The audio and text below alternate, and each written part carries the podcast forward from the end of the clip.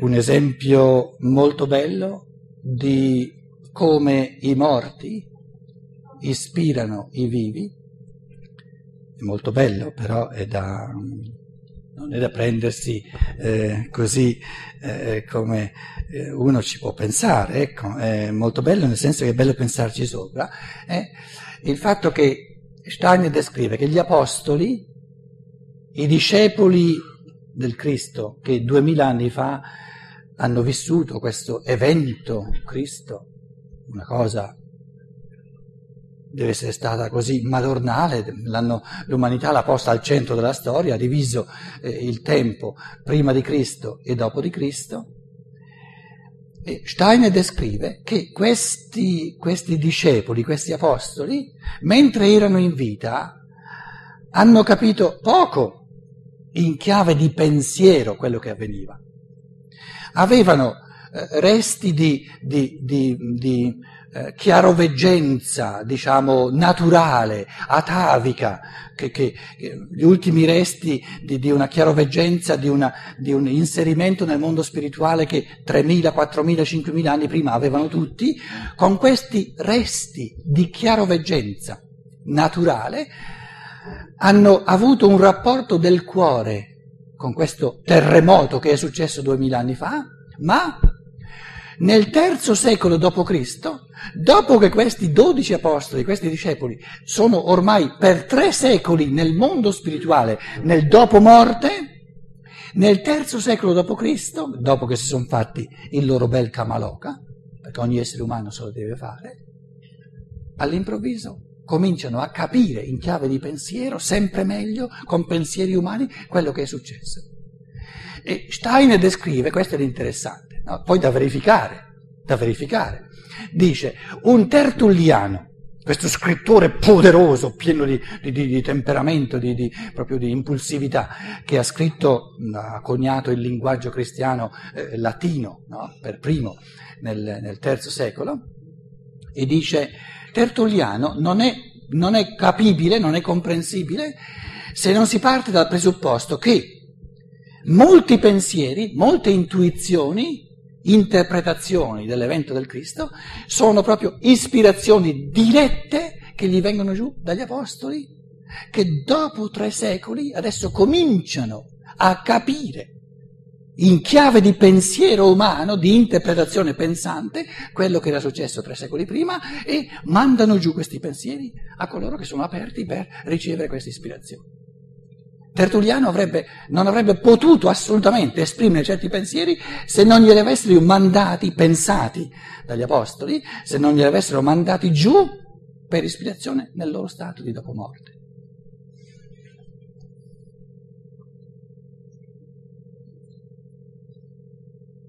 Veniamo alla contraddizione culturale che c'è nella nostra cultura della cosiddetta fede nell'immortalità.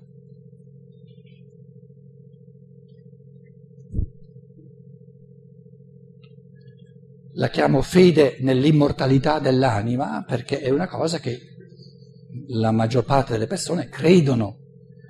Fede significa non ne ho l'esperienza diretta, perché non sono ancora morto, non ho l'esperienza diretta di persone morte che mi dice proprio, mi, mi, mi, rende convinto che non si muore con la morte, ma che la morte riguarda solo il corpo fisico, però credo, ho il convincimento, ho, ho questa credenza che l'essere umano non termina con la sua morte, ma continua, continua a vivere. Se questa fede nell'immortalità fosse convinta, fosse profonda, fosse forte, a che serve la paura della morte? La paura della morte ci sta a dire che la fede nell'immortalità è diventata molto esile, è diventata molto debole, debole. È una specie di assunto teorico no? che ci trasciniamo eh, in un certo senso per, per tradizione, si è sempre detto, tutte le religioni no, hanno detto che l'essere umano non muore con la morte, ma che è immortale, l'anima è immortale, però di questa anima viviamo così poco, ne percepiamo così poco, che questa fede nell'immortalità non serve a vincere la paura della morte. E uno dei motivi per cui questa fede nell'immortalità diventerà sempre più esile, sempre più debole e sosterrà o diciamo, diciamo sarà sempre di meno un conforto per vincere la paura è il fatto che questa fede nell'immortalità è un'assoluta contraddizione col fatto che non c'è l'innatalità.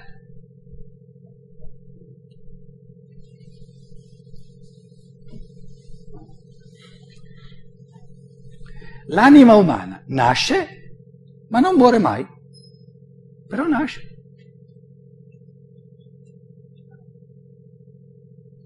Nasce nel senso di comincia a esistere.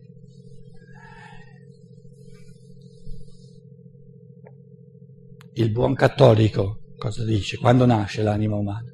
No? Questo è il concepimento, il momento del concepimento. No? Il um, cristianesimo tradizionale dice che al momento del concepimento, cioè quando vengono posti i presupposti, il sostrato fisico, comincia a nascere il sostrato fisico, la divinità crea l'anima e ce la mette dentro. Quindi questa anima non c'era prima, viene creata. Quindi l'anima, parlo della fede cattolica, eh? E poi ci chiediamo se è sostenibile, se, se, se è veramente, eh, come dire, plausibile al pensiero umano.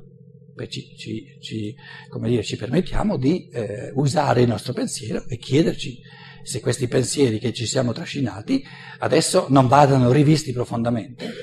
E io parlo di una contraddizione, nel senso che il pensiero che dice che l'anima umana non esiste prima del nascere del corpo, il corpo ve lo faccio bello, bello blu, scuro. Allora, nasce il corpo e la divinità ci mette dentro l'anima che è quella bianca. Crea l'anima e ce la mette dentro.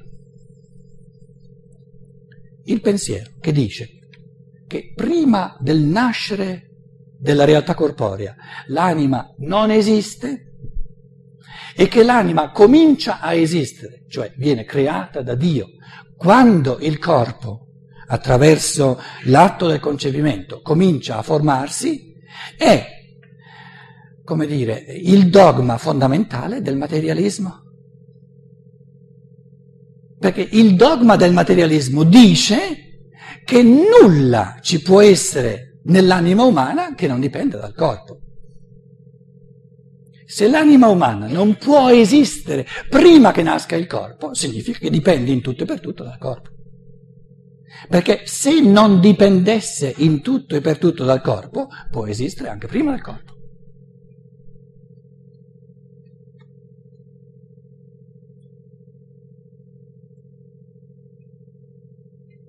Questa bella pensata che l'anima umana non esiste prima che nasca il corpo e viene creata dalla divinità quando nasce il corpo, è un errore pauroso del pensiero umano e dell'abisso del materialismo.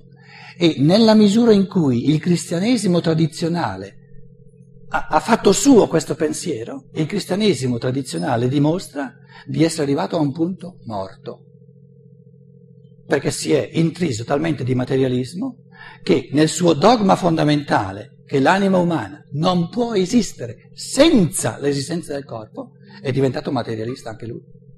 E questo pensiero non ha nulla a che fare con i Vangeli cristiani, non ha nulla a che fare con lo spirito originario del cristianesimo.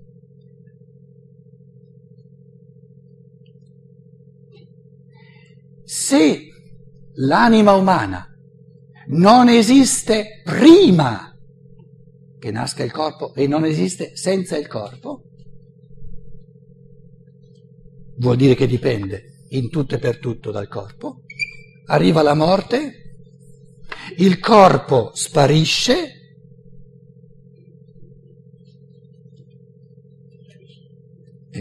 se, se, se non ci contraddiciamo nel pensiero, dovremmo dire allora sparisce anche l'anima. Perché abbiamo detto, no? si dice che l'anima non può esistere senza il sostrato, senza lo strumento corporeo. Quindi in fatto di immortalità dell'anima, la cultura occidentale, sedicentesi cosiddetta cristiana, vive in una profonda contraddizione di pensiero. Io non, non voglio criticare, eh, voglio soltanto, cioè sono cose molto importanti, sono cose fondamentali. E si tratta di, di onestà intellettuale, mica di, eh, come dire, di... perché se è vero che eh, eh, la cultura in cui viviamo vive in questo errore di pensiero, è importantissimo correggerlo. Immaginiamo, immaginiamo che non sia vero, immaginiamo che tutte le anime che entrano nel corpo esistano, no? la preesistenza. Supponiamo che le anime che entrano nel corpo a partire dal concepimento ci siano già prima, cosa sono queste anime? Anime di morti che stanno per ritornare nel corpo. Oh, ma immaginate voi se loro ci sono e noi pensiamo che non ci sono?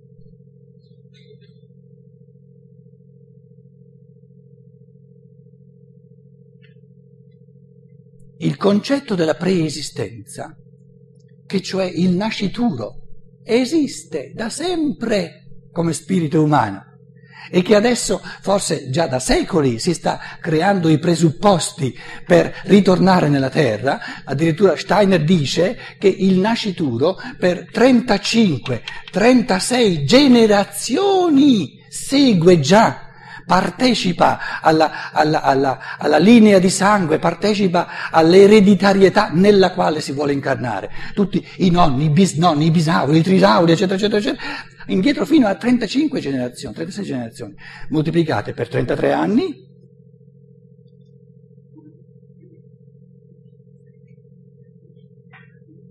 Eh? Arriviamo a mille anni. Altro che non esiste, viene creata da Dio al momento del concepimento. Se la preesistenza c'è, e, eh, uno dei grandi compiti della cultura nostra è di riconquistarci la realtà della preesistenza, di correggere questo errore no? e di dirci no, è un errore dire che l'anima umana non esiste prima del concepimento. Esistono tutte queste anime, hanno già passato diverse vite sulla terra. Sono tutte già eh, in questo arco di vita, dall'ultima morte a questa nuova nascita, hanno addirittura per dei secoli partecipato a, a tutto ciò che avviene sulla terra, alla linea di sangue in cui vogliono nascere e noi veniamo con l'idea che, che quest'anima viene creata da Dio eh, perché, perché, senza il corpo non, non, non esiste.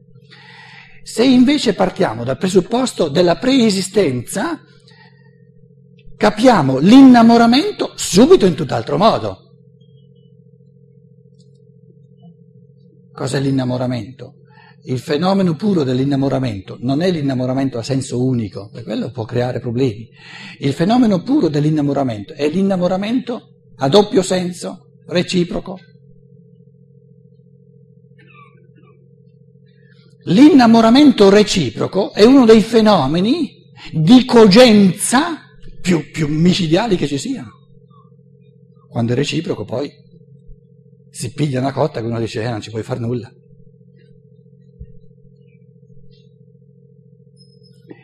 La, il vissuto nostro di chi è incarnato dell'innamoramento è un vissuto animico di una brama irresistibile la brama irresistibile dell'uomo verso la donna, della donna verso l'uomo, è un vissuto animico.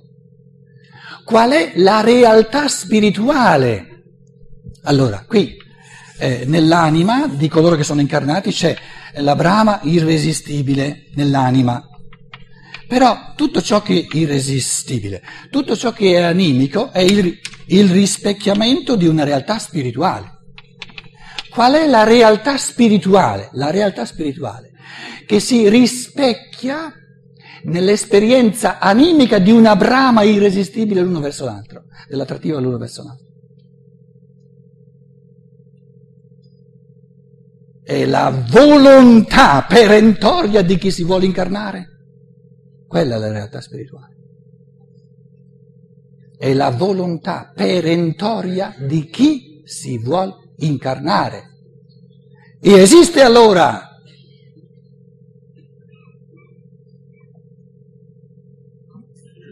L'attrattiva dei due sessi non è un fatto di natura, certo che è un fatto di natura, ma sorge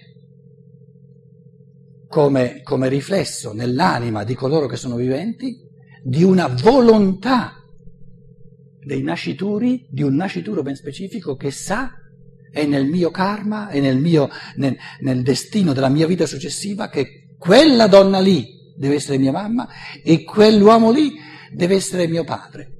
Quella donna lì sta qui, quell'uomo lì sta qui, uno è nato in, in Canada, l'altro è nato in Cina. Oh, e come faccio a... io li voglio, li voglio portare insieme. Oh, quel signorino lì è capace di condurre tutti i passi, magari si incontrano a 25 anni, eh? in tutti i passi che hanno compiuto c'erano le forze di volontà incarnatoria di colui che li porta insieme, qua, Li porta insieme perché lui vuole. Facciamolo, facciamolo bello giallo, quello che si incarna. Eh, lui dice, dice, io qua mi voglio incarnare. No, ho fatto la donna un po' più piccola, diciamo. adesso dai, quinto mese.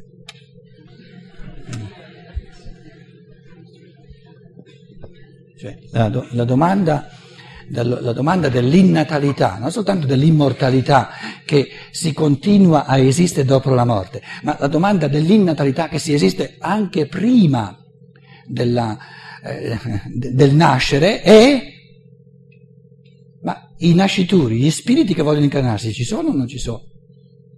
Vengono fabbricati al momento del concepimento? Vengono fabbricati al momento del concepimento? Pensateci, un, è, è, un, è, un, pensiero tra l'altro anche grottesco, perché sì è vero che Dio crea l'anima ogni volta che c'è un concepimento, mica è Lui che decide quante ne fabbrica.